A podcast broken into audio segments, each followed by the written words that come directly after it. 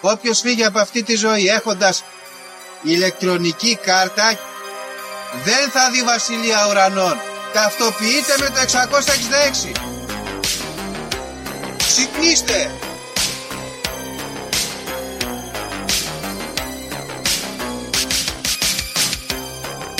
Αν διαβάζεις τα πούμε τα σύμπαντα είναι άπειρα. Εγώ σου λέω είναι 7.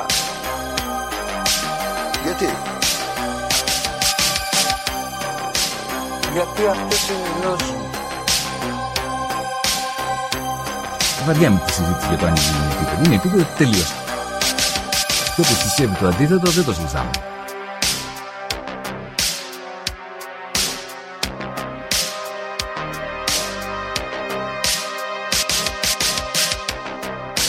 επειδή ανέβηκε στον ημιτό και του το είπε ένας εξωγήινος.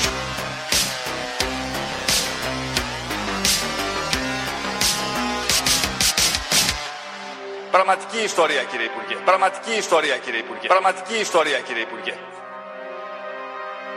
Φίλες και φίλοι, γεια σας και καλώς ήρθατε σε ακόμα ένα επεισόδιο του Conspiracy Club.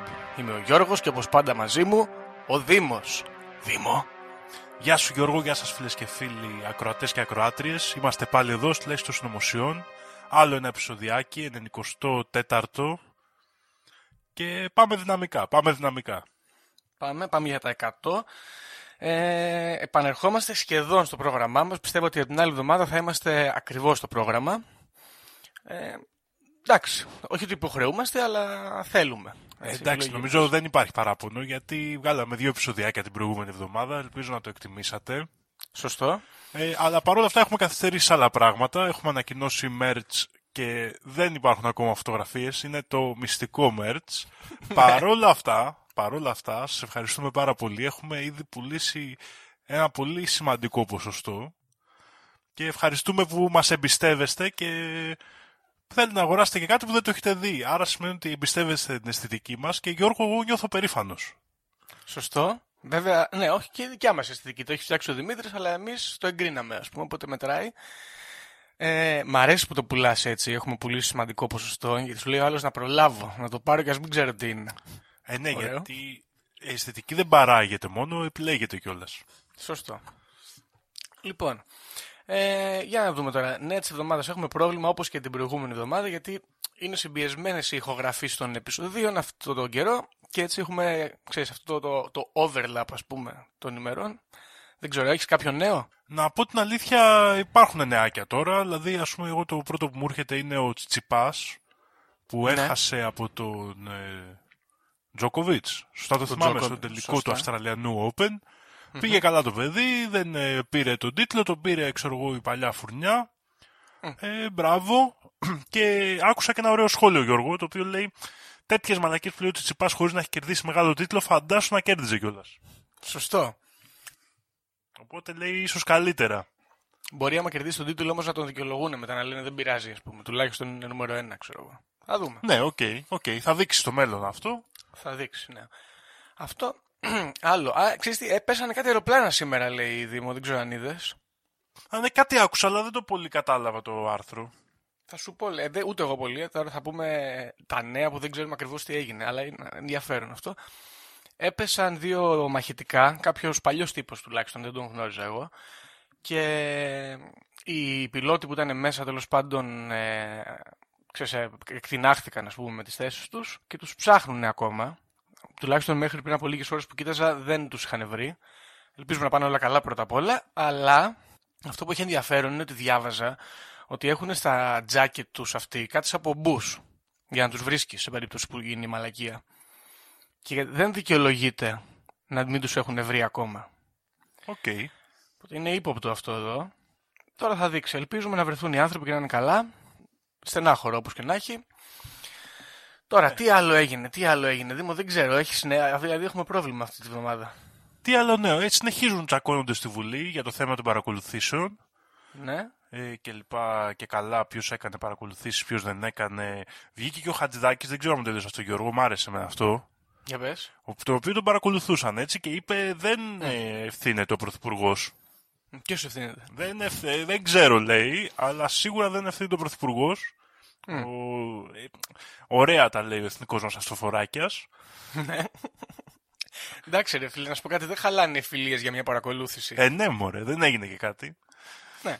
Ε, αυτό είναι. Εντάξει, προχωράει αυτό το θέμα, είναι έτσι λίγο βαρετό. Ε, έδωσαν συνέντευξη δι- κάποιοι δημοσιογράφοι που εμπλέκονται στο Ηλία Ρίχτο. Ηλία Ρίχτο, Είναι πολύ ναι, ωραίο. μπράβο. Του φίλου μας του Αντώνη του Κουσταντάρα. Πολύ ωραίο επεισόδιο να το δείτε αν δεν το έχετε δει. Λίγο έξω από τα πολύ κλασικά δημοσιογραφικά στυλ. Ε, Σωστό. τι άλλο νέο; Δεν θυμάμαι.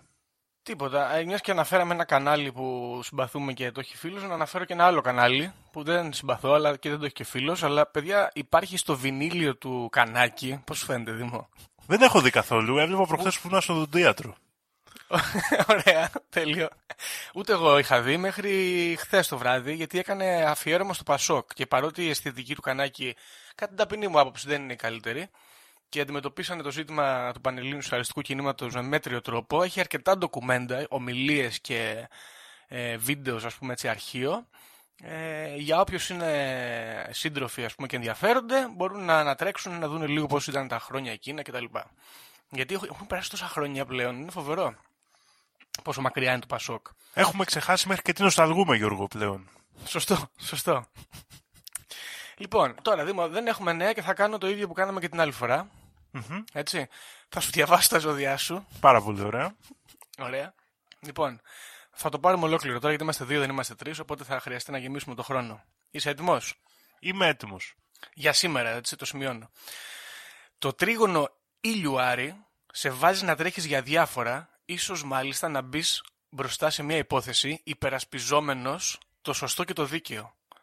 Σε κάθε περίπτωση όμως το αποτέλεσμα θα σε βγάλει θριαμβευτή και ας λένε ό,τι θέλουν οι αντιφρονούντες. Οκ. Ωραία.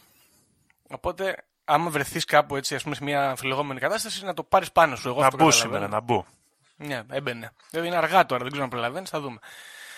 Λοιπόν, αν όμως λέει απ' την άλλη επικεντρωθείς στην επιμόρφωσή σου, μπορείς να μάθεις πολλά και γρήγορα.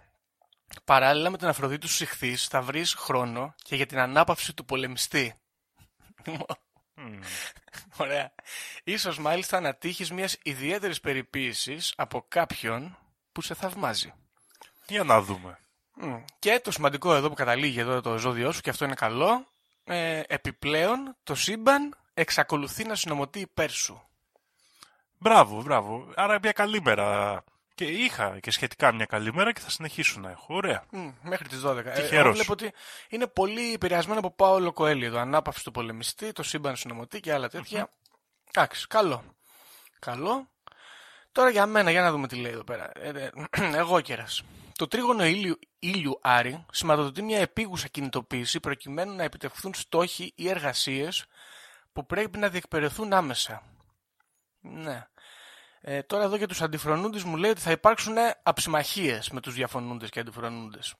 Εγώ, σε αντίθεση με σένα, δηλαδή, μπορεί να έρθω σε σύγκρουση. Θα το σκεφτώ άμα θα δράσω. Είτε λοιπόν θα επιβάλλεις τους ρυθμούς και τα θέλω σου, είτε θα δουλέψεις μόνος, με αποτέλεσμα να υπάρχει, λέει, θετική επίπτωση στα οικονομικά σου. Παράλληλα με την, με την Αφροδίτη τους Συχθής, θα έχεις την ευκαιρία να κάνεις και ένα ευχάριστο διάλειμμα, είτε με μια εκδρομή, είτε παρακολουθώντας μια παράσταση. Ωραία, δεν προλαβαίνω να πάω εκδρομή και δεν παίζει κάποια παράσταση σήμερα στην Κέρκυρα, οπότε αυτό ελέγχεται. Ε, εντάξει. Μήπως γράφουν τα ζώδια για τους Αθηναίους, δεν έχω καταλάβει τι γίνεται εδώ. Υπάρχει, υπάρχει αυτή η περίπτωση. δηλαδή κατάλαβε, κόμπερς. Κουφάλε Αθηναίοι. Αθηναίοι τα έχουν πάρει όλα κόμπρες. Είναι πρόβλημα. Μμ. Ωραία. Και επειδή Δήμο, εντάξει τώρα όπως βλέπεις δεν προλαβαίνουμε να γεμίσουμε εντελώς το χρόνο, θα κάνουμε κάτι άλλο. Άκου. Θα εγκαινιάσουμε, λέω, για τουλάχιστον για το σημερινό επεισόδιο, μια καινούργια στήλη στο εισαγωγικό Μπράβο. σημείο που θα λέγεται ε, τραγουδιστική πρόταση. Ωραία. Ναι. Επειδή λέγαμε για τραγούδια πριν. Ωραία. Θα κάνω πρώτα εγώ την πρόταση. Αν θες το επόμενο επεισόδιο, φέρνεις εσύ τραγούδι. Ε, Φίλες και φίλοι ακροτέ και ακροάτρε, όταν ακούσετε το επεισόδιο όμως, μπορείτε μετά και να με θυμηθείτε, ας πούμε, να ακούσετε το παρακάτω τραγούδι. Ωραία, το τραγούδι λέγεται Σ' άλλη διάσταση, ελληνόφωνο. Διαβάζω το στίχο. Ω, ω, σ' άλλη διάσταση, φεύγω μακριά, θα με βλέπεις στα αστέρια ψηλά. Ω, ω, φεύγω, γίνομαι, άλλοι εξαφανίζομαι, θα χαθώ από τη γη ξαφνικά. Μας γράφει ο γνωστός τροβαδούρος και ο ποιητής Σώτης Βολάνης. Και εγώ, Δήμο, αυτό θα ακούσω μετά το, την ηχογράφηση. Ελπίζω και εσείς ακροατές μετά το επεισόδιο. Και εγώ, σ- και εγώ σίγουρα θα το ακούσω. Ωραία, είμαστε υπέρ του Σότι. Ναι. Ωραία, λοιπόν, αυτό ήταν το συμπυκνωμένο εισαγωγικό σημείωμα. Και Δήμο, έχεις φέρει θέμα. Έχω φέρει θέμα λοιπόν ε, σήμερα και σήμερα Γιώργο θέλω να μιλήσουμε για ένα από τα πιο κοινά και ταυτόχρονα πιο μαγικά πράγματα σε αυτόν τον κόσμο. Βαρύ. Θέλω να μιλήσουμε λοιπόν για το νερό. Α, να το... Ναι, Το συζητούσαμε, έγινε πράξη. ακριβώς. Έψαξα εδώ τις σημειώσεις μου, είχα πολλές και θα πιάσουμε διάφορα θεματάκια που κάπως όμως μεταξύ τους συνδυάζονται. Οκ. Το νερό, όπως ξέρουμε, είναι μια ουσία που κατακλύζει τον πλανήτη μας, κατακλύζει και το σώμα μας, έτσι, και έχει κάποια, ειδικά στο παρελθόν, είχε αυτή την αίσθηση, είχαν οι άνθρωποι, ότι κρύβει μια τεράστια δύναμη, πράγμα που και εμείς το συναντάμε σήμερα άμα δούμε τους ωκεανούς. Γιώργο, δεν ξέρω, εσύ έχεις δει ποτέ ωκεανό; Ε, για να σκεφτώ. Ναι, έχω δει, έχω δει. Τον Ατλαντικό; Τον Ατλαντικό, δύο φορές. Μία φορά, όχι, μία. Μία στην, ε, στην Αγγλία, ας πούμε, εντάξει. Εγώ δεν έχω δει προσωπικά ποτέ και είναι ένας από τους στόχους της ζωής μου, ελπίζω να τα καταφέρω. Ε, όμως, ξέρεις Γιώργο, πλέον οι ωκεανοί δεν είναι όπως ήταν παλιά. Είναι μολυσμένοι, είναι έτσι. Έχουμε ας πούμε στον ειρηνικό αυτό που λέγεται The Great Pacific Garbage Patch. Το έχεις ακούσει αυτό; Ναι, ναι, ναι. Που είναι ένα, μια τεράστια έκταση που εκτείνεται ουσιαστικά σχεδόν μεταξύ Καλιφόρνια και Ιαπωνίας Αλλά... που εκεί έχουν συσσωρευτεί μαζεμένες όλες οι βρωμιές μας και τα σκουπίδια και τα μικροπλαστικά και όλα αυτά τα τερατώδη πράγματα που πετάμε μέσα και καταστρέφουμε αυτές τις τεράστιες ας πούμε, ποσότητες Θάλασσες νερού, μάζες αυτές, βέβαια. τις θαλάσσιες έτσι. μάζες ακριβώς και είναι, ένα, είναι σαν ένα στρόβιλος ας πούμε συχαμάρας εκεί πέρα το οποίο δεν έχει καταστρέψει και τη ζωή και έχει καταστρέψει και άλλα πράγματα. Ισχύει. Και εγώ θέλω να σου πω τώρα, Γιώργο, αν κάνουμε αυτά τα πράγματα στο νερό που είναι μακριά από μας και είναι στον ωκεανό, Ναι. τι κάνουμε στα νερά που είναι γύρω μας; Ποιος ξέρει, Δήμο. Ε, ε, Εγώ θα έλεγα λιγότερα πράγματα, γιατί ξέρεις, αλλά... Δεν κα- κάνουμε όμως λιγότερα. Δεν ξέρω έτσι, γιατί Έτσι λέει το ένστικτό μου τουλάχιστον. αυτό ξέρεις. το νερό το χρησιμοποιούμε και είναι απαραίτητο για άλλους τους ανθρώπους. Και αν μπορούσαμε να ελέγξουμε κάτι εκεί μέσα, δεν θα το κάναμε. Θα το κάναμε, με. Αφού θέλουμε να ελέγξουμε τους ανθρώπους και υπάρχει αυτή η ατζέντα, τουλάχιστον κατά τους νομοσιολόγους και όσους από εμάς συντασσόμαστε. Σωστό. Έτσι είναι. Και το πρώτο θέμα λοιπόν που θέλω να ανοίξω είναι το φθόριο, Γιώργο. Α, μπράβο. Εντάξει. Το φθόριο στο νερό είναι ουσιαστικά μια α, σχετικά πρόσφατη προσθήκη που άρχισε να συστηματοποιείται στη δεκαετία του 40. Το φθόριο δεν προστίθεται στο νερό για απολύμανση, αλλά προστίθεται για να βελτιώσει την υγεία των δοντιών μας. Αυτή είναι η, η θεωρία του.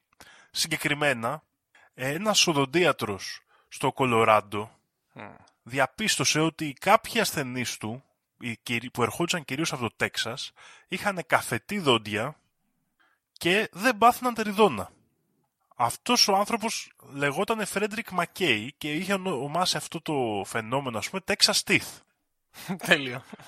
Και ο ίδιος λοιπόν με έρευνές του το 1931 διαπίστωσε ότι το, η, βελ- η βελτίωση αυτή τέλος πάντων στα δόντια των ασθενών προερχόταν από το φθόριο που υπήρχε φυσικά στο νερό της περιοχής.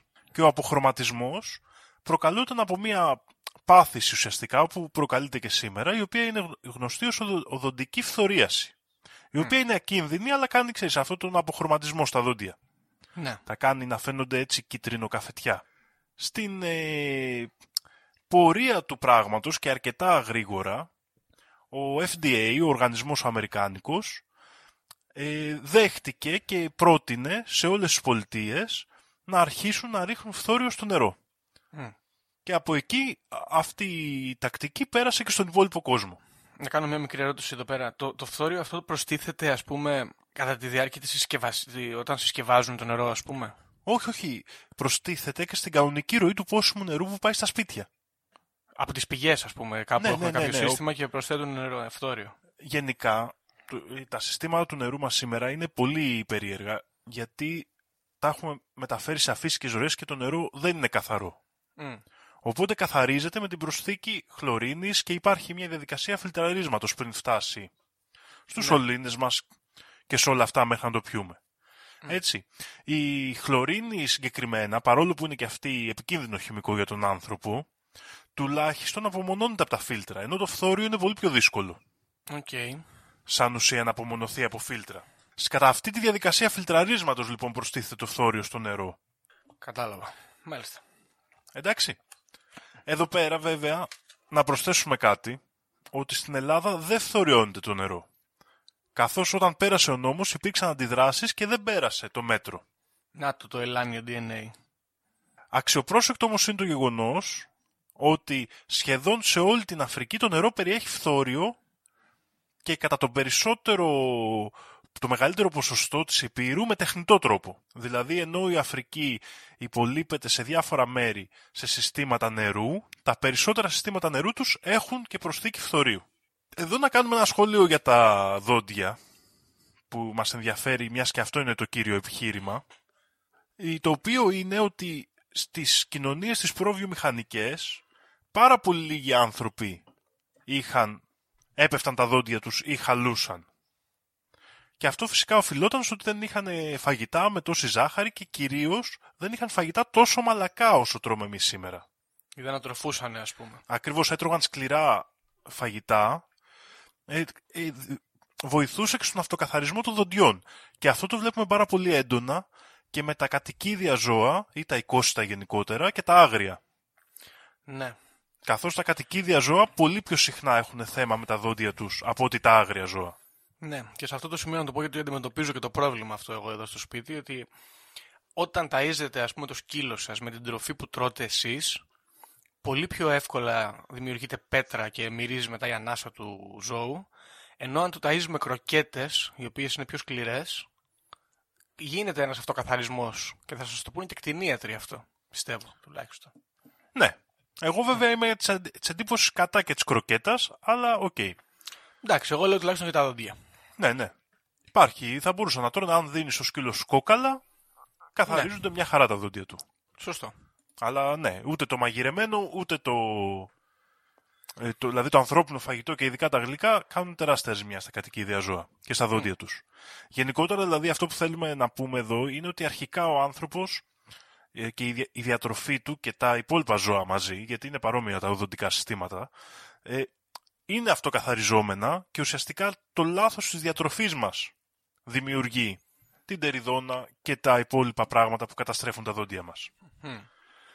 Το άλλο ζήτημα είναι ότι οι ισχυρισμοί για το φθόριο του κατά πόσο βοηθάει ας πούμε στη στοματική υγιεινή ή ακόμα καλύτερα του πόσο η βελτίωση που προσφέρει είναι ανώτερη από τα αρνητικά που μπορεί να προκαλέσει το φθόριο στον άνθρωπο, αμφισβητείται και αμφισβητήθηκε από την πρώτη στιγμή εφαρμογής του μέτρου στην Αμερική. Και από επιστήμονες εννοείς. Και από επιστήμονες.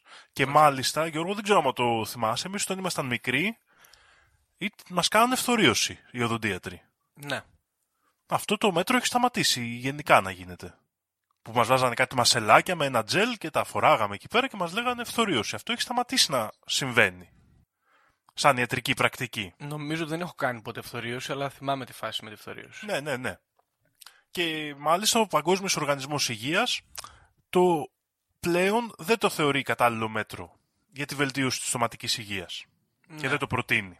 Το φθόριο τώρα λοιπόν έχει ενοχοποιηθεί για πάρα πολλά άλλα προβλήματα που προκαλεί και το ίδιο αρχικά σε υψηλές συγκεντρώσεις είναι πολύ δηλητηριώδες. Έτσι, και μάλιστα είναι και ελεγχόμενο. Ελεγχόμενη ουσία. Δεν μπορείς να τη βρεις στην αγορά δωρεάν. Είναι, είναι λίγο πιο δραστικό ε, από το αρσενικό. Wow. Λοιπόν, ταυτόχρονα, βέβαια οι συγκεντρώσεις τι οποίες μιλάμε στο νερό είναι πάρα πολύ μικρές, έτσι. Αλλά θα πάμε κλιμακωτά, γιατί όπως το υποστηρίζουμε πάντα και όπως έλεγε και ο Παράκελσος, δεν υπάρχει δηλητήριο, υπάρχει δηλητηριώδης ποσότητα. Και αυτό πάντα πρέπει να το έχουμε στο μυαλό μας όταν μιλάμε για ουσίες δηλητηριώδεις, ότι ουσιαστικά, ναι, και νερό, άμα πιω 100 κιλά θα πεθάνω. Είναι θανατηφόρο. Ναι. Λοιπόν, σε μικρότερες συγκεντρώσεις λοιπόν, έχει κατηγορηθεί για προβλήματα που δημιουργεί στο DNA και ειδικά στην τελομεράση, οι οποίες είναι οι ουσίες που φροντίζουν τη γενετική πληροφορία από τη φθορά. Δηλαδή είναι ουσίες που φροντίζουν ώστε λάθη κατά την αντιγραφή, μεταγραφή κλπ. του DNA να το αναδημιουργούν σωστά. Είναι το error correction, ας πούμε, του, του ανθρώπινου κυτάρου. Άλλα πράγματα τα οποία ε, ενοχλεί και σε πολύ μικρότερες ποσότητες, δηλαδή για να είμαστε και πιο ακριβείς, στα 4 μιλιγκράμμα ανά λίτρο είναι το όριο το οποίο μπορεί το φθόριο να αρχίσει να αντικαθιστά το ασβέστιο στα κόκαλά μας. Και αυτή η παρενέργεια ε, είναι πάρα πολύ σοβαρή, είναι αντίστοιχη με αυτή που συμβαίνει στα δόντια που προκαλεί τον αποχρωματισμό, αλλά στα κόκαλα προκαλεί δομικά προβλήματα στον άνθρωπο. Ε, η ποσότητα που ρίχνεται στο νερό είναι 1,5 με 2 μιλιγκράμμ. Δηλαδή έχουμε φτάσει σε κοντινές. Πολύ κοντινές. Ε, συγκεντρώσεις, ας το πούμε. Άλλες περιπτώσεις είναι ότι το φθόριο έχει ενεργοποιηθεί για νευρολογικά και ορμονικά προβλήματα ως νευροτοξίνη. Υπάρχει ένας ισχυρισμός, τον οποίο δεν μπορώ να τον στηρίξω από την αλήθεια, ο οποίος λέει ότι οι Αμερικάνοι ξεκίνησαν τη μέθοδο της φθορίωσης ως τρικ που αγόρασαν από τους Ναζί. Και ότι ο Χίτλερ στο Τρίτο Ράιχ χρησιμοποιούσε το φθόριο στο νερό για να κάνει πιο ήσυχους και πιο δεκτικούς, ας πούμε, τους ανθρώπους της Γερμανίας. Για να αρχίσει να περνάει τα δικά του τρελά. Ναι, αυτό είναι λίγο far-fetched. Ναι, δεν ξέρω, αλλά αφού λοιπόν υπάρχουν όλες αυτές οι ενδείξεις ότι είναι επικίνδυνο το φθόριο και αυτές οι ενδείξεις υπήρχαν από πολύ παλιά όπως είπαμε. Συγκεκριμένα η Άντα, η Αμερικάνικη Οδοντιατρική ας το πούμε ένωση, είχε κρούσει τον κόδωνα του κινδύνου για τη χρήση του φθορείου στο νερό και τότε είχε αντικατασταθεί το διοικητικό του συμβούλιο με μέλος της να γίνεται ο Έντουιν Μπερνέ, ένας ανιψιός του Φρόιντ, γνωστός για τη χρήση της ψυχανάλυσης στην ε, δημόσια προπαγάνδα, το πούμε έτσι. Okay. Και μάλιστα έχει γράψει και βιβλίο προπαγάνδας, το οποίο αναφέρει τεχνικές ψυχανάλυσης και πώς τις χρησιμοποιούσε για να περνάει μηνύματα στο κοινό. λοιπόν, μια θεωρία λοιπόν γιατί το φθόριο μπήκε στην κατανάλωση έχει να κάνει με το Project Manhattan.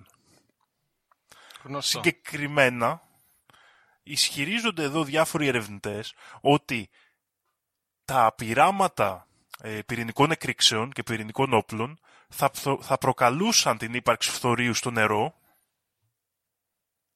οπότε η φθορίωση χρησιμοποιήθηκε για να μην φανεί κάτι περίεργο σε τυχόν ελέγχους αργότερα από εργαστήρια για την ποιότητα του νερού. Ναι. Πονηρή. Γιατί αλλιώς ισχυρίζονται ότι ξέρεις, θα μπορούσε να γίνει κάποια σύνδεση. Ναι, να κατηγορηθούν και να τους βάλουν φραγμούς να ξεσηκωθούν που κάνουν πυρηνικές δοκιμές. Ακριβώς. Ναι. OK, okay, βέβαια εντάξει τώρα. Ενώ οι πυρηνικές δοκιμές από μόνες τους είναι κάτι για το οποίο μπορεί να ξεσηκωθείς, αλλά ναι. Ναι. Εξτραδάκι, εξτραδάκι. Μέχρι εδώ είναι λίγο τα στοιχεία που είναι λίγο πολύ πραγματικά για το φθόριο, αλλά οι σύγχρονοι συνωμοσιολόγοι και οι διάφοροι ερευνητές ισχυρίζονται κάτι πιο τραβηγμένο. Ισχυρίζονται ότι οι σκοτεινές δυνάμεις αυτού του κόσμου έχουν ανακαλύψει ότι το φθόριο επιδρά και ασβεστοποιεί ουσιαστικά την επίφυση του ανθρώπινου εγκεφάλου. Okay. Η επίφυση αγγλιστή pineal gland είναι ένα πάρα πολύ μικρό όργανο στο μπροστινό μέρος του εγκεφάλου, το οποίο οι άνθρωποι δεν, δεν το γνώριζαν μέχρι το 1958. Και ακόμα και τότε θεωρούσαν ότι ήταν κάποιο ας πούμε όργανο, ξέρεις, που έχει ξεφύγει από την εξέλιξη και δεν κάνει κάτι. Ναι. Βέβαια, είναι το ίδιο όργανο που βρίσκεται στη θέση που οι πρόγονοί μας και οι παλαιότεροι μυστικιστές θεωρούσαν ότι βρίσκεται το τρίτο μάτι. Αυτό ήθελα να πω, ναι.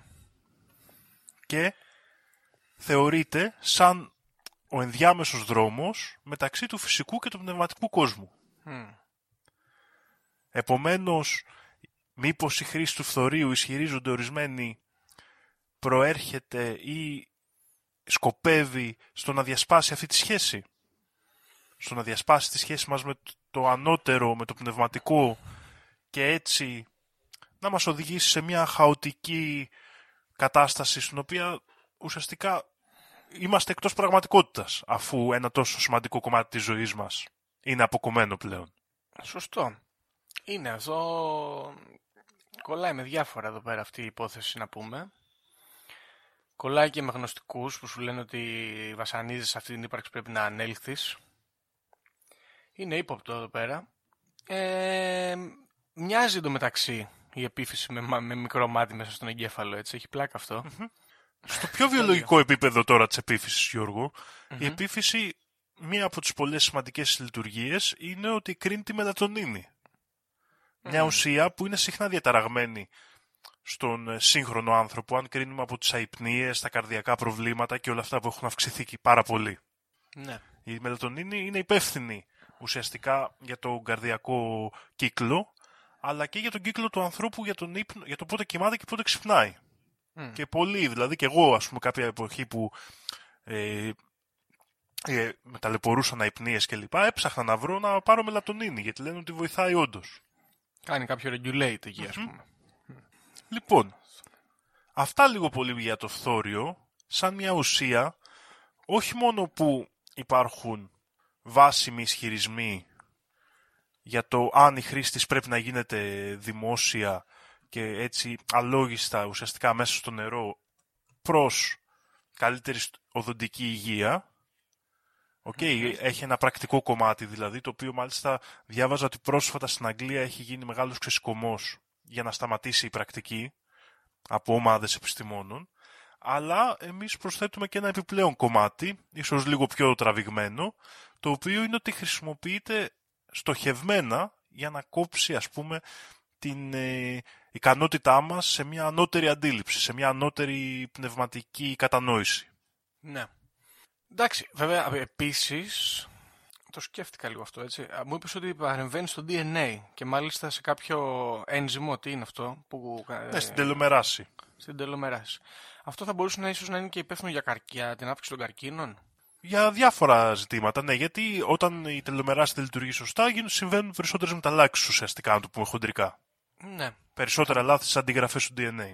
Το οποίο είναι και κάπως έτσι γίνεται και δημιουργείται και ο καρκίνος επίσης, με μεταλλάξει του DNA που είναι προβληματικές. Θα μπορούσε, ύποπτο.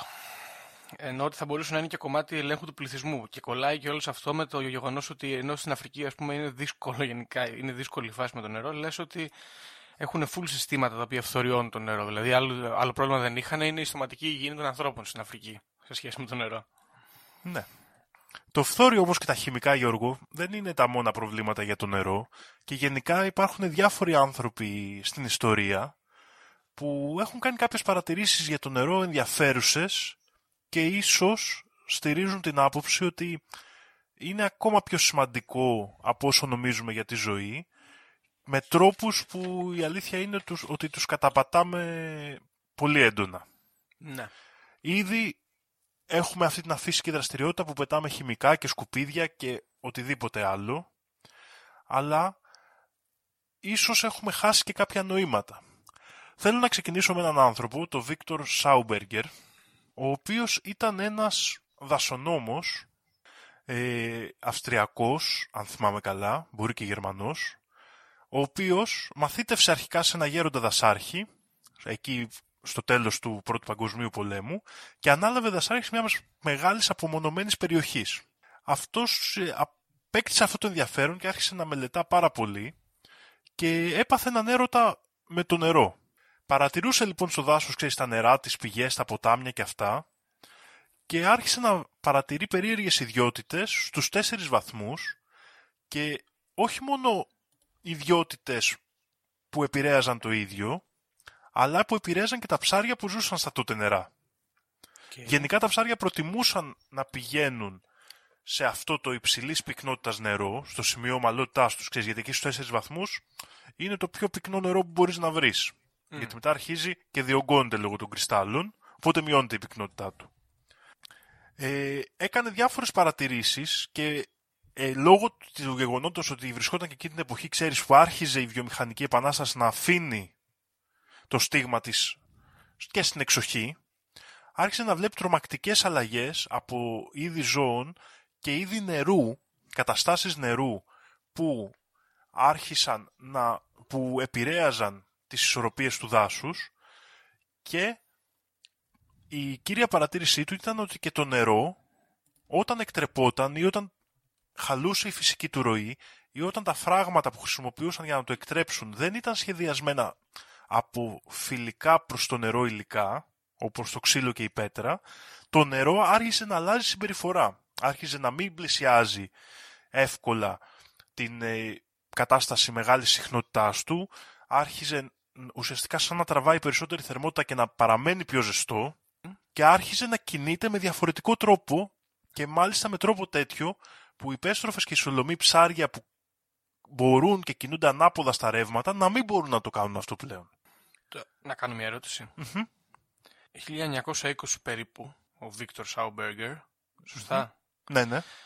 Ε, δασονόμος τώρα. Οκ. Πόσο σίγουροι είμαστε για την ποιότητα των ε, παρατηρήσεων του; Κοίτα να δεις. μιλώντας πάντα έτσι. Ο κύριος Σάουμπεργκερ ε, στη συνέχεια έγραψε μια διατριβή η οποία κυκλοφορεί και έχει να κάνει με τη συμπεριφορά του νερού, τους νόμους που το κυβερνούν, καθώς και τις επιδράσεις που έχει αλλαγή της θερμοκρασίας και κυρίως οι τύποι κίνησης και ροής του. Αυτό το βιβλίο λέγεται «Υδροτεχνολογία» και εκδόθηκε το 1931 και το έχουν μελετήσει διάφοροι επιστήμονες και οι κινήσεις και η μηχανική του είναι σωστή σε διάφορα σημεία. Okay, άρα και μάλιστα εξηγούσε πράγματα, ακριβώς εξηγούσε και πράγματα που απαντήθηκαν πολύ αργότερα με σύνθετα συστήματα, ε, ξέρεις, ε, ροής υγρών και τέτοια. Okay.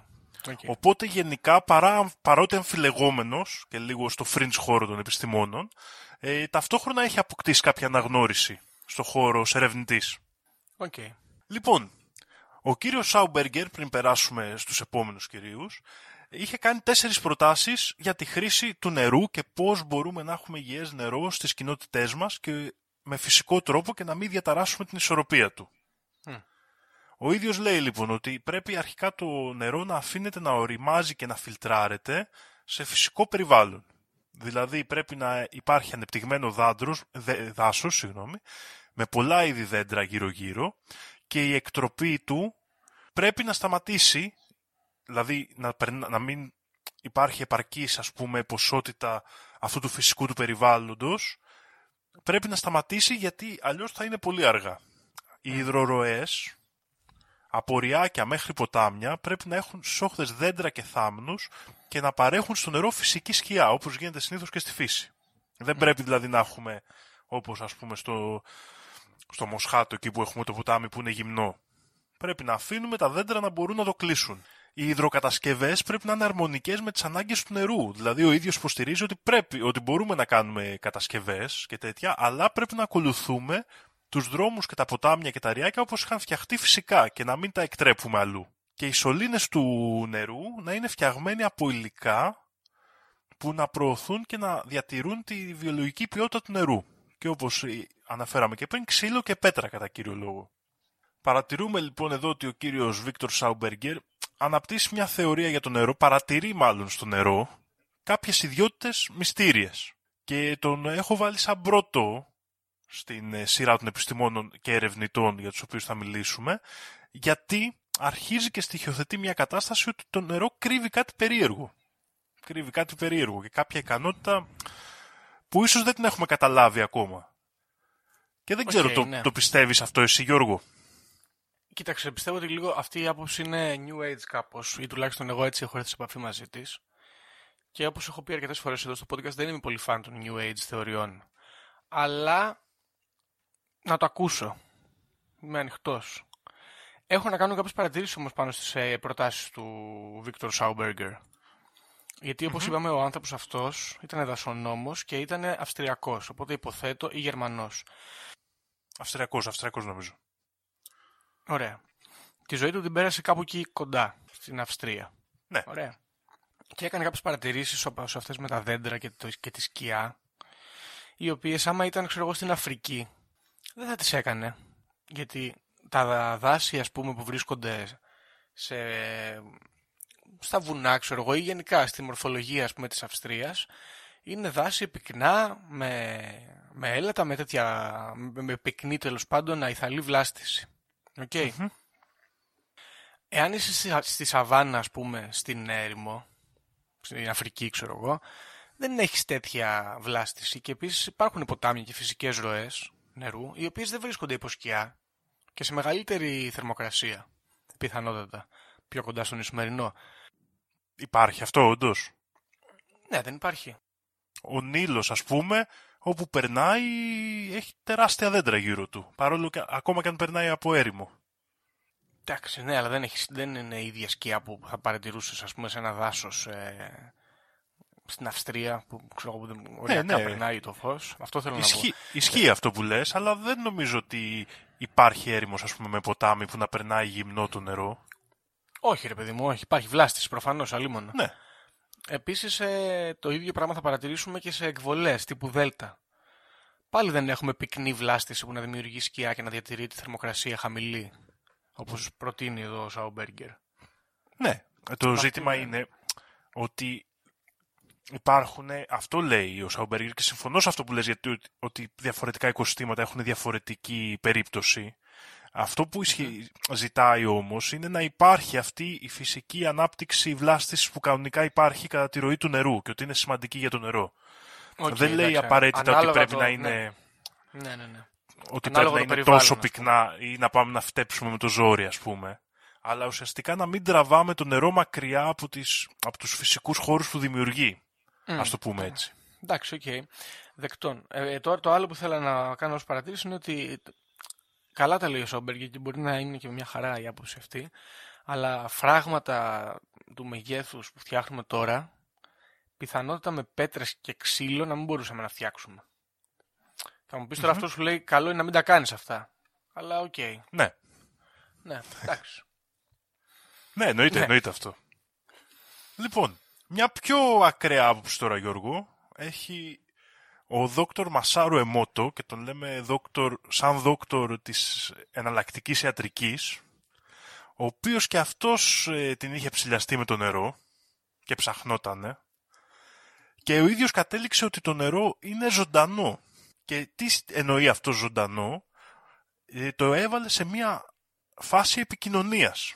Τι έκανε αυτός λοιπόν, παρατήρησε και αυτός διαφορετική συμπεριφορά στο νερό, στο πώς κινείται, στο πώς ε, λειτουργεί, ανάλογη δηλαδή με τις παρατηρήσεις του Σαουμπέργκερ και προσπάθησε να βρει τρόπους για να το αποδείξει αυτό. Έβλεπε δηλαδή ότι το νερό της βρύσης του, αν το ρίξει ας πούμε σε ένα αριάκι, κινείται διαφορετικά από το νερό που φυσικά υπάρχει στο αριάκι. Τι ανακάλυψε λοιπόν αυτός; Ανακάλυψε ότι μιλώντας ή παίζοντας μουσική στο νερό και μετά παγώνοντάς το, έβγαιναν διαφορετικοί, διαφορετικά σχήματα κρυστάλλων στο νερό. Ο ίδιος δηλαδή ισχυρίζεται ότι συναισθηματικές ενέργειες και δονήσεις τύπου μουσικής και ήχων μπορούν να αλλάξουν τις φυσικές ιδιότητες του νερού και το στήριζε στο γεγονός ότι όταν πάγωνε το νερό τελείως διαφορετικές ε, μορφές κρυστάλλων, ξέρεις αυτοί οι κρυσταλλοί όπως είναι του χιονιού που συμβολίζονται, άλλα σχήματα έβγαιναν ουσιαστικά. Και όταν άσχημα συναισθήματα έπεφταν στο νερό και άσχημη ήχη, έβγαιναν κάτι άναρχα και χαοτικά σχήματα, ενώ όταν καλή και όμορφη ήχη και καλά συναισθήματα έβγαιναν στο νερό, τότε έβγαιναν ο- πολύ συμμετρικά και πολύ οργανωμένα και όμορφα σχήματα. Ναι, κοίταξε τώρα εδώ πέρα πρέπει να το αναφέρω από μπροστά. Θυμάσαι μέσα στην καραντίνα που είχαν, είχε υπογράψει το Υπουργείο Παιδείας μια σύμβαση με, κάποια, με κάποιο επιμορφωτικό ας πούμε κέντρο και κάνανε κάτι διδασκαλίες λίγο αμφιλεγόμενα στα σχολεία που είχε γίνει ένας ντόρος; Ναι, ναι, ναι, ναι, ναι. Που έλεγε άμα φοράς κόκκινο στην εγκυμοσύνη σου, το παιδί σου θα βγει ήρωας. Μπράβο. Ναι, ναι, ναι. Αυτοί λοιπόν είχαν μέσα στο μαθητικό τους πρόγραμμα, μαθησιακό τους πρόγραμμα, ακριβώς αυτή την άποψη. Πρέπει να την ειχαν μάλλον ξεσηκώσει από τον δόκτωρ Μασάρου Εμότο. Και μάλιστα κυκλοφορούσε και ένα. Δεν ξέρω αν είναι πραγματικότητα αυτό ή αν είναι meme. Που είχε, ξέρω εγώ, το νερό, το, το κρίσταλο του νερού με κλασική μουσική, ας πούμε, με βιβάλντι, ας πούμε. Το, το κρίσταλο του νερού, ας πούμε, με παραδοσιακή μουσική. Και ήταν κάτι όμορφη κρίσταλη και δίπλα είχε το νερό με heavy metal που ήταν μια δίνη εκεί, σκοτεινή και Ναι, τρισάθλια. Νομίζω ότι αυτό είναι απευθείας φωτογραφία από το βιβλίο ε, του Μασάρου Εμότο «Το μυστικό του νερού». Νομίζω είναι απευθείας φωτογραφία από μέσα. Οκ, ωραία. Τώρα αυτό είναι προπαγάνδα κατά του heavy metal. Εντάξει, με μένα μια χαρά είναι το νερό στο σπίτι μου. Δεν ξέρω. Ο Μασάρου Εμότο λοιπόν μετά από αυτά τα πειράματα που τα έκανε στο σπίτι του ας πούμε, άρχισε να μαζεύει και νερό Γιώργο από διάφορα μέρη. ναι. και παρατήρησε ότι από μολυσμένες περιοχές και β- ε, νερά όπως τα πόσιμα νερά της πόλης και αυτά που είχαν χημικά και μικροπλαστικά μέσα έβγαναν άσχημα σχήματα ενώ νερά από τις πηγές και στα βουνά πάνω είχαν πανέμορφα σχήματα. Μμ. Εντάξει, και, και αυτό είναι λίγο περίεργο να πούμε σε αυτό το σημείο τώρα. Τι πάει να πει όμορφα και άσχημα σχήματα; Ε, εντάξει, με μια, ας το βάλουμε με την έννοια της τάξης και του χάους εδώ. Εντάξει, οκ, ωραία. Σωστό. Ναι, εντάξει, είναι- η, η ομορφιά, ας πούμε, είναι κάτι πολύ υποκειμενικό, αλλά ο κύριος Εμότο α, το, βάζει, το πάει ξεκάθαρα με το ζήτημα αν είναι συμμετρικά τα σχήματα και πόσο οργανωμένα είναι. OK, OK. Πάνε από εκεί. Ο ίδιος ισχυρίζεται ότι είχε βρει μεθόδους για να καθαρίζει το νερό από αυτή την άσχημη προδιάθεσή του, ας το πούμε έτσι, με περιόδεις ακτινοβολίες ή ηλεκτρομαγνητικά κύματα κλπ. Και εδώ πρέπει να πούμε ότι και ο προηγούμενος κύριος είχε αναπτύξει ένα σύστημα φιλτραρίσματος των νερών για να χρησιμοποιείται στις πόλεις, το οποίο το ονόμαζε σύστημα που φτιάχνει ζωντανό νερό και είχε προσπαθήσει να το πατεντάρει και να το εφαρμόσει στις πόλεις αντί για τα κλασικά συστήματα καθαρισμού που υπήρχαν εκείνη την εποχή. Οκ. Ευτυχώς όμως δεν τα κατάφερε ή ευτυχώς δεν ξέρω. Κοίτα, συγγνώμη, ήθελε να το πουλήσει, ας πούμε, στο κράτος αυτό; Ήθελε να το πουλήσει, ήθελε με κάποιο τρόπο να λειτουργεί αυτός ο τρόπος για τον καθαρισμό του νερού. Ναι, εντάξει. Για να πούμε και τα ύποπτα. Ναι. Θες να συνεχίσω με κάτι ακόμα πιο ακραίο; Για πάμε. Θέλω να μιλήσω λοιπόν για έναν επιστήμονα, τον Ζακ Μπενβενίστ, ελπίζω να το λέω σωστά, Γάλλο ανοσιολόγο. Γάλλο ανοσιολόγο, ο οποίος ερευνούσε τα ομοιοπαθητικά φάρμακα. Και προσπαθούσε να βρει αν στέκουν ή δεν στέκουν ή είναι βλακίες κλπ. Ε, προς αυτό το σκοπό είχε συνεργαστεί με το δι- η- δι- Εθνικό Ινστιτούτο de la Santé et de la Recherche Médicale, Ναι. ένα Ινστιτούτο έρευνας στη Γαλλία και είχε κάνει το εξής πείραμα, το οποίο οδήγησε σε κάποιες ανακαλύψεις πολύ περίεργες. Είχε βάλει ανθρώπινα αντισώματα σε νερό και είχε αρχίσει να τα διαλύει, να κάνει αυτό που κάνουν και στον μυοπαθητική δηλαδή, Μμμ. να τα διαλύει και να τα διαλύει και να τα διαλύει και ουσιαστικά είχε φτάσει σε ένα σημείο διάλυσης, ας το πούμε έτσι, που η συγκέντρωση των αντισωμάτων ήταν τέτοια που ουσιαστικά δεν υπήρχαν καθόλου αντισώματα σε αυτό το Ναι, όπως είναι διάλειμμα που είχε φτιάξει. Ακριβώς. όπως- Ακριβώς. Μάλιστα. Παρ' όλα αυτά, ένα μικρόβιο, ένα βακτήριο που ήταν κατάλληλο για αυτά τα αντισώματα, αντιδρούσε με αυτά τα αντισώματα, όταν το έβαλε σε αυτό το διάλειμμα, τότε το βακτήριο ακριβώς είχε την ίδια συμπεριφορά σαν να υπήρχε το αντίσωμα. Και δεν μπορούσε να το εξηγήσει αυτό. Και προσπαθούσε πάρα πολύ να το εξηγήσει και κατέληξε σε μόνο μία θεωρία, η οποία ήταν η εξής. Ότι με κάποιο τρόπο το νερό έχει την ικανότητα να συγκρατεί μνήμη από τις ουσίες με τις οποίες έχει έρθει σε επαφή.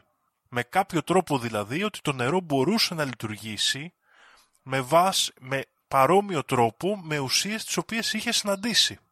Και το φαινόμενο αυτό ονομάστηκε η μνήμη του νερού. Ναι. Τώρα, εδώ έχω μια ερώτηση να κάνω, να δούμε μήπως έχουμε σχετική πληροφορία.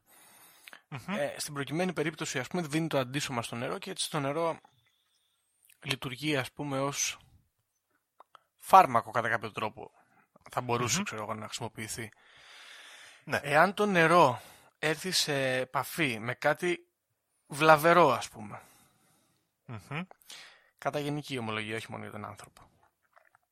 Θα, θα συνεχίσει να έχει και εκεί, σε αυτή την περίπτωση, τη μνήμη ας πούμε, της βλαβερής ουσίας. Θα, θα, δηλαδή, θα αποκτήσει μια επίκτητη βλαβερότητα. Αν ισχύει αυτή η θεωρία, μπορεί. Άρα, ας πούμε, θεωρούμε ότι. Οκ, αυτό να το βγάλουμε λίγο από, την, από τη μέση. Θεωρούμε ότι το κάνει παθητικά, δεν το κάνει με κάποιο είδους. Ε... Ναι, ναι, ναι. Εντάξει. Κά- Κάποιο είδους σκέψη Ναι, ναι, ναι. ή αντίληψη για το τι είναι καλό ή κακό. Ωραία. Όχι. Θεωρούμε λοιπόν ότι το νερό με ό,τι έχει έρθει σε επαφή, ακόμα και αν το καθαρίσουμε, μπορεί να λειτουργήσει σαν αυτό υπό προϋποθέσεις. Μμ. Αυτή είναι λίγο η θεωρία Ναι, που ναι. ισχυρίζεται και είναι και μια θεωρία που χρησιμοποιούν και οι σύγχρονοι ομοιοπαθητικοί για να εξηγήσουν πώς δουλεύουν τα φάρμακά τους πιο επιστημονικοφανείς. Αυτή η θεωρία γενικά αμφισβητείται από την επιστημονική κοινότητα, έχει όμως και μεγάλους υποστηρικτές. Οκ. Συγκεκριμένα το 2014 βγήκε ένα μεγάλο ντοκιμαντέρ, ε, το Water Memory, το οποίο αναφέρει ουσιαστικά όλες αυτές τις ιστορίες που λέμε εδώ και εκεί εμφανίζεται και ένας νομπελίστας, ο Λικ Μοντανιέ, ο οποίος είναι διάσημος για την ανακάλυψη του ιού HIV. Ε, και γι' αυτό πήρε και το Νόμπελ δηλαδή. Ναι. Ο Λικ Μοντανιέ που γενικά έχει απασχολήσει και θεωρείται λίγο κεντρικός σαν τύπος και ειδικά και την περίοδο του COVID γιατί ήταν από τους πιο διάσημους επιστήμονες που ισχυριζόταν ότι ο COVID κατά πάσα πιθανότητα είναι κατασκευασμένος. Αλλά πέρα από αυτά είναι ένας από τους κύριους, ήταν ένας από τους κύριους θιασώτες αυτής της θεωρίας και ξεκίνησε να κάνει έρευνες για το ζήτημα και κόπηκαν όλες οι χρηματοδοτήσεις του. Οκ. Περίμενε. και Όλες οι χρηματοδοτήσεις του και άσχετες εννοείς. Και άσχετες, ναι. Ναι. Ο ίδιος δεν το βάλε κάτω και με άλλους συνεργάτες του, όπως τον ε, καθηγητή Τζουζέπε Βιτιέλο, ε, έφτιαξαν ένα ουσιαστικά ιδιωτικό εργαστήριο, στο οποίο μελετάνε ακόμα και σήμερα την ικανότητα αυτή, η οποία φαίνεται να τους συγκινεί, δηλαδή ότι το νερό έχει την ικανότητα να κρατά, να μεταφέρει και να μεταδίδει σε άλλα σώματα νερού συγκεκριμένες ικανότητες Μμ. ε, και συγκεκριμένη γνώση και πληροφορία, στο πούμε μια- μια γενική έννοια, με έναν τρόπο που δεν μπορούμε να τον εξηγήσουμε. Τώρα, ε, πα- πάλι έχω μια ερώτηση. Συγγνώμη. Ε, οκ. Εδώ φαίνεται κάποιος άνθρωπος να έκανε πειράματα και να απέδειξε, ας πούμε, ότι το νερό με τα αντισώματα συνέχισε να συμπεριφέρεται σαν να μην έχει τα αντισώματα σε μεγάλη ποσότητα. Παρότι έχουν υ- υπερδιαλυθεί, ας πούμε, μέσα στο νερό.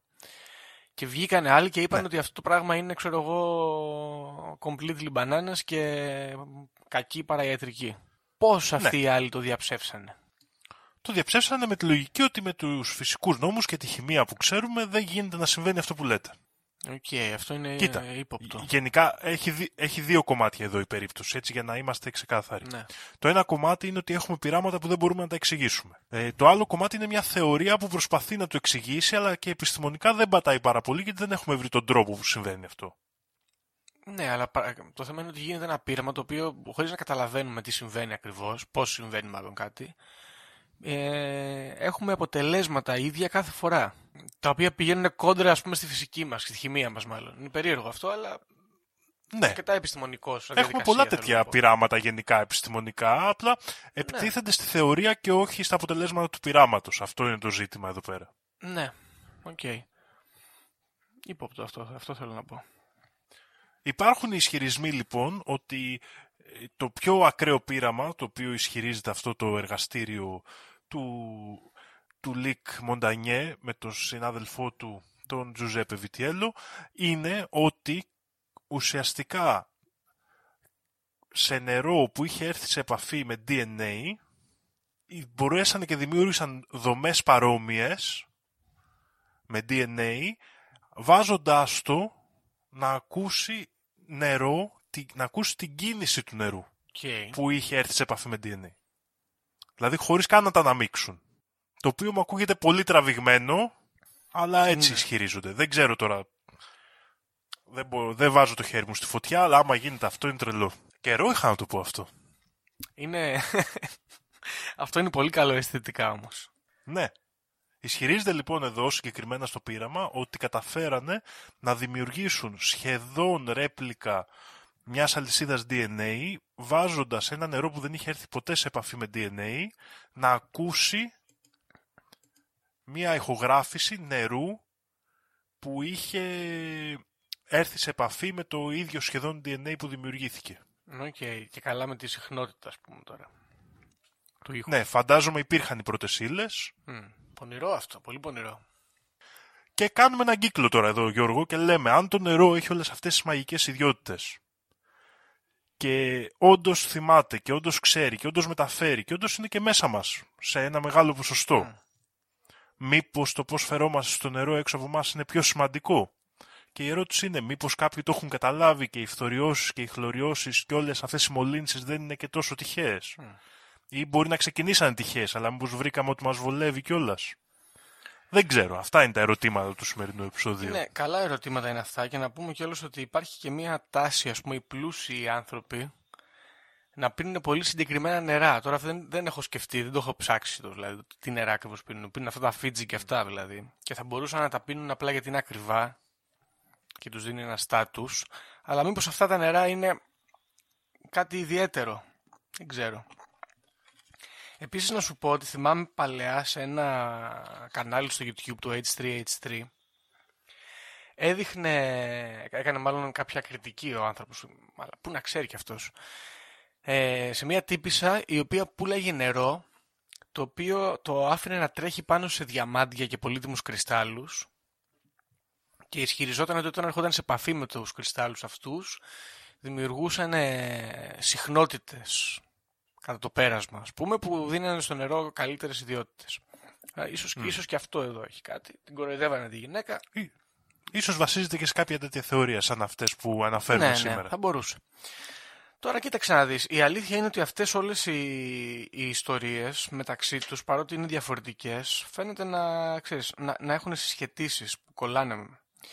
Δηλαδή, ο Σάουμπεργκερ με τον ε, Δόκτωρ Μασάου φαίνεται σαν να δεν ξέρω και χρονικά πώς είναι η φάση, αλλά φαίνεται σαν να έχει δουλέψει ο ένας πάνω στον άλλον. Ξέρεις. Ναι, ουσιαστικά στα έχω πει λίγο χρονολογικά. Δηλαδή, ξεκινάμε το 1930 με το Σάουμπεργκερ, ο Ιάπων ε, δόκτωρ είναι ας πούμε το 50-60 ναι. και η υπόθεση με, το, με τη μνήμη του νερού είναι το δεκαετία του 80, ας το πούμε έτσι. Οκ. Okay. Ναι, οπότε θα μπορούσε ξέρεις, να, να έχουν ας πούμε μελετήσει το έργο του άλλου ε, ο καθένας από αυτούς. Εντάξει, ειδικά για τους τελευταίους δεν το πιστεύω, γιατί είναι επιστήμονες ας πούμε του κλασικού τύπου, mainstream, από ναι. κλασικά και υψηλού επίπεδου και δεν νομίζω ότι εύκολα θα ασχολούνταν με fringe απόψεις αν δεν τις πιστεύανε πολύ. Δηλαδή ότι το κάνουν από γούστο. Ναι, Okay. Δεν ξέρω κιόλας, μπορεί να είναι δική μου προβολή αυτό, αλλά κάπως έτσι το νιώθω. Το ακούω αυτό. Απλά η, η ιδέα που είχα στο μυαλό μου είναι ακριβώς αυτή που είπες τώρα. Ότι μπορεί αυτοί να είχαν κάποια ξέρω, πετριά με αυτή την ιδέα. Τους προκύπτει από κάπου, ρε παιδί μου, οπότε ξέρεις ναι, ναι, να ναι. ψάξανε και να βρήκαν. Γιατί φαίνεται, είναι πιθανό. φαίνεται σαν να είναι να σου πω, sequel το κάθε φορά το επόμενο. Το ερώτημα είναι πάρα πολύ σωστό και το έχουμε πει 150 φορές αυτό το podcast ότι άμα κάποιος θα ήθελε να, να ελέγξει και να επηρεάσει μεγάλες μάζες πληθυσμού the way to go is νερό. Οπότε ναι. Τώρα, κάποιες ιδέες όπως ας πούμε ότι φθοριώσαν το νερό για το, για το project Manhattan δεν με πείθουν τόσο πολύ γιατί το νερό συνεχίζει να φθοριώνεται και φθοριώνεται και σε περιοχές που δεν έχουν σχέση με πυρηνικά ιδιαίτερα Οπότε κάπως δεν μου κάθεται πάρα πολύ καλά. Για τη φθορίωση όμως ο Γιώργο δεν είναι περίεργη ιδέα. Ότι για τα δόντια θα βάλουμε φθόριο στο νερό για να έχετε καλύτερη στοματική υγεία. Έλεγε στο Dr. Strange, αν θυμάμαι καλά. Ναι.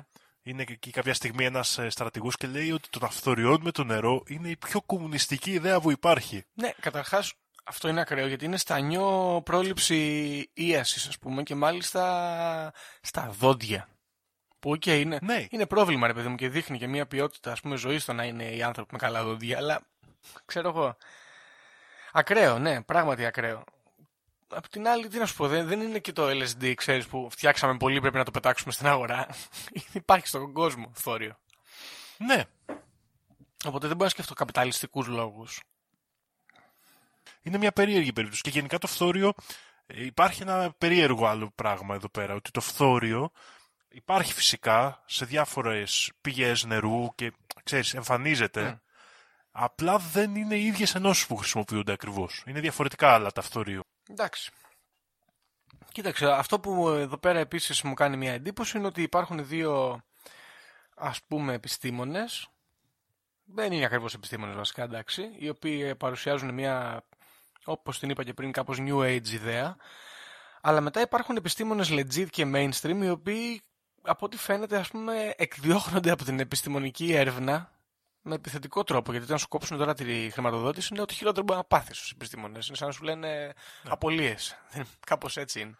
Είχε, είχε γίνει, αν θυμάμαι καλά, το 2014, μπορεί να κάνω και λάθος, ή το 2012, και ένα μεγάλο συνέδριο χρηματοδοτούμενο από την UNESCO mm-hmm. πάνω στο θέμα αυτό του, της μνήμης του νερού και είχε γίνει τεράστια επίθεση από κύκλους του ξέρεις, τι στηρίζεται, είναι αντιεπιστημονικά κλπ. κλπ, κλπ. Ναι, επίσης είναι λίγο περίεργο γιατί ας πούμε ότι εγώ είμαι το, ξέρω εγώ, το Ίδρυμα Σταύρος Νιάρχος και δίνω λεφτά σε σένα που είσαι επιστήμονας να κάνεις έρευνα. Ωραία.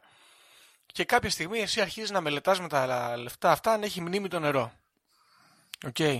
Ωραία, μπορώ να έρθω και να σου πω πετάς τα λεφτά μου στα σκουπίδια, το κλείνω αυτό το πρόγραμμα. Αλλά εάν έχεις άλλα προγράμματα τα οποία παράγουν έργο και είσαι χρήσιμος, ας πούμε, στην επιστημονική κοινότητα, δεν έχω κανένα λόγο να σου κόψω τη χρηματοδότηση, γιατί δεν είναι ότι λένε και κάτι επικίνδυνο, ας πούμε, αυτοί οι άνθρωποι. Ξέρεις, να, να, να ναι. πω ότι έβγαινε κάποιος και έλεγε ε, η, ξέρω εγώ, ανοσία της αγέλης στον COVID είναι το, the way to go, ας πούμε, θα μπορούσε να βγει κάποιος και να πει αυτό είναι επικίνδυνο για την κοινωνία και πρέπει ας πούμε αυτόν εδώ σε αυτή την κρίσιμη στιγμή να τον ε, φημώσουμε. Το οποίο εντάξει debatable πόσο καλό είναι, αλλά Τέλος πάντων, θα μπορούσε να το πει. Τώρα εδώ έρχεται ένας και σου λέει ότι το νερό ε, έχει μνήμη και κρατάει, ξέρω εγώ, τις ιδιότητες διάφορων πραγμάτων που έχετε σε επαφή. Και τι σε νοιάζει, ξέρω εγώ, τι, τι, τι ακριβώς πρόβλημα δημιουργείται με αυτή την ιδέα. Κανένα απολύτως είναι η απάντηση.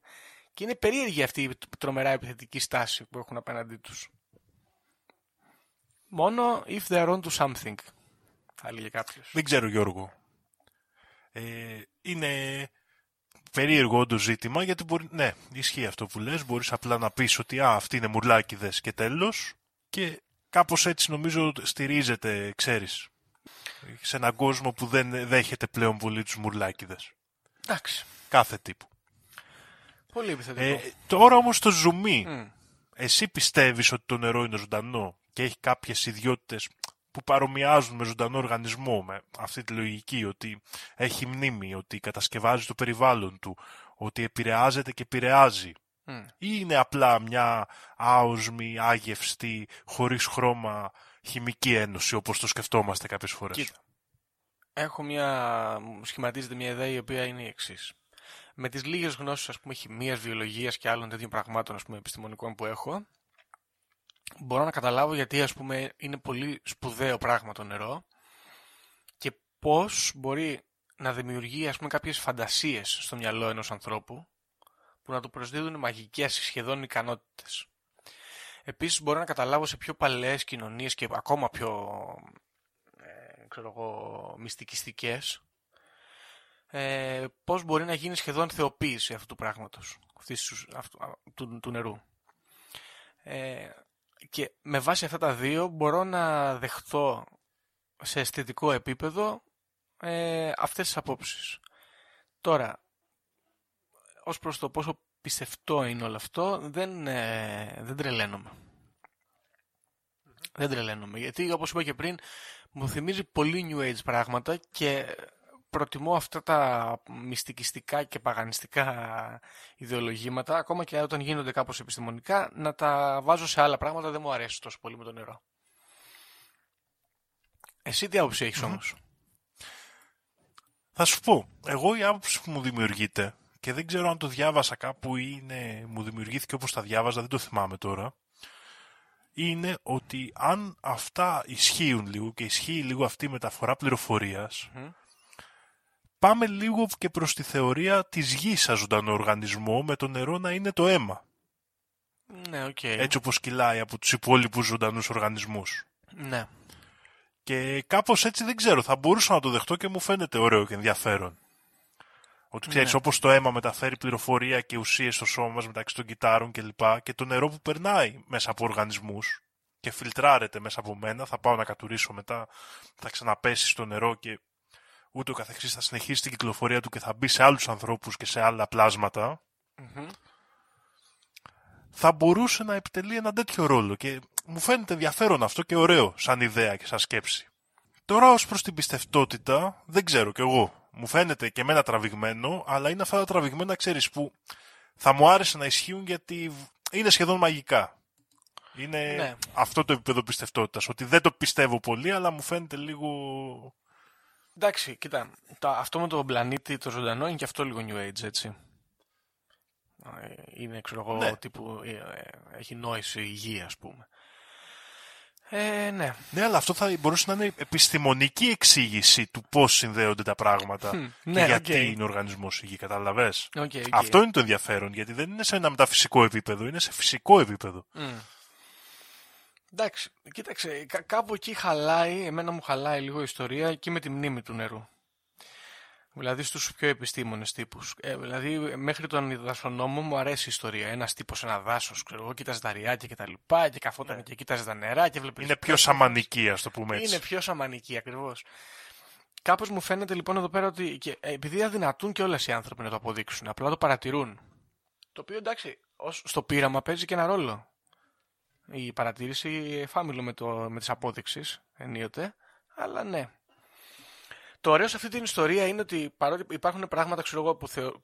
αν, τα... αν πούμε ας πούμε, ότι όντως παρατηρήθηκαν και έγιναν έτσι, κάνεις, κάνει αυτόν τον κύκλο όντως και γυρίζει πίσω ας πούμε, στη φθορίωση και στην ε, μόλυνση του νερού με τρόπους πολύ επιθετικούς όπου και δημιουργείται όλη αυτή η ιστορία της, ε, αυτής της μοχθηρής ας πούμε, καταστροφής της ζωτικής ενέργειας της ανθρωπότητας που έχει πλάκα, ας πούμε, σαν ιστορία είναι ωραία. Μάλιστα. Οκ, για να δω, έχω σημειώσει κάτι άλλο. όχι, νομίζω αυτά. Οκ, έχεις κάτι άλλο εσύ να προσθέσεις; Όχι, δεν έχω. έχω. Θα κάνω ένα sneak peek σε επόμενο επεισόδιο ότι ίσως αυτή η ενέργεια, αυτή η μεταφορά κάποιοι ισχυρίζονται, έψαξα, διάβασα λίγο ότι μπορεί να είναι η οργόνη, η ενέργεια του Wilhelm Reich, αλλά αυτό θα γίνει σε επόμενο επεισόδιο. Οκ, okay, ναι. Μάλιστα, ωραία. Οπότε κάπου εδώ τελειώνει το θέμα μας υποθέτω. Και mm μιας και φτάσαμε στο 1 και 6 δήμο θα πάρω μια πρωτοβουλία ακόμα. Ε, φίλες και φίλοι ακροατές και ακροάτριες, στο σημερινό επεισόδιο θα το αφιερώσουμε στο φίλο μας τον Φίλιππο, όπου έγινε μπαμπάς σήμερα που ηχογραφούμε, έτσι. Να σας ζήσει Φίλιππε και Άννα, να είναι πάντα ευτυχισμένο το παιδί. Έτσι. Οπότε ναι, εντάξει, φοβερό έτσι, τους αφιερώνουμε επεισόδιο. Κάτι πολύ σπουδαίο. Ε, ναι ρε. Εντάξει. Και να πίνει το παιδί σας μόνο καθαρό νερό, μόνο, ωραίο, ζωντανό. Έτσι, μόνο καθαρό, δροσερό, γαργαριστό νερό, μπράβο. Ωραία. Λοιπόν, ε, ωραία, οκ, okay, okay. Νομίζω ότι αυτό ήταν το θέμα μας, ενδιαφέρον είχε όντως. Και πιστεύω ότι ίσως σε μετέπειτα επεισόδια που θα κάνουμε μετά από αυτή την έρευνα θα κάνουμε αρκετές επιπλέον συνδέσεις. Νομίζω ότι θα, θα έρθει να κουμπώσουμε διάφορα πράγματα. Ναι. Έτσι, έτσι μοιάζει τουλάχιστον. Μάλιστα. Λοιπόν, φίλες και φίλοι ακροατές και ακροάτριες, αυτό ήταν το ζητηματάκι μας.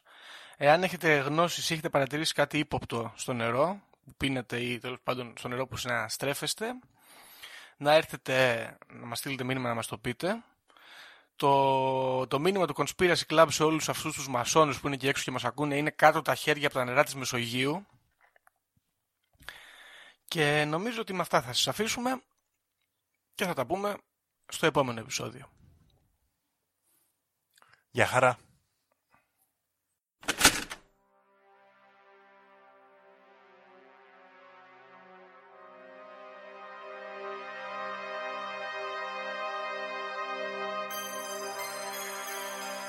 Όποιος φύγει από αυτή τη ζωή έχοντας ηλεκτρονική κάρτα δεν θα δει βασιλεία ουρανών. Ταυτοποιείτε με το 666. Ξυπνήστε.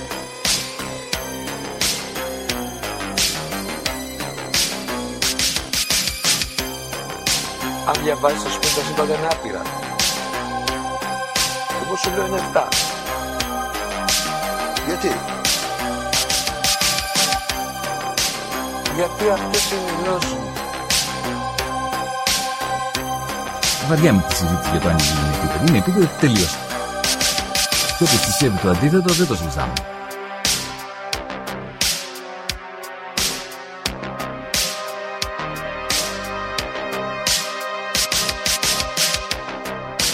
Επειδή ανέβηκε στον ημιτό και του τόπου ένας εξωγήινος.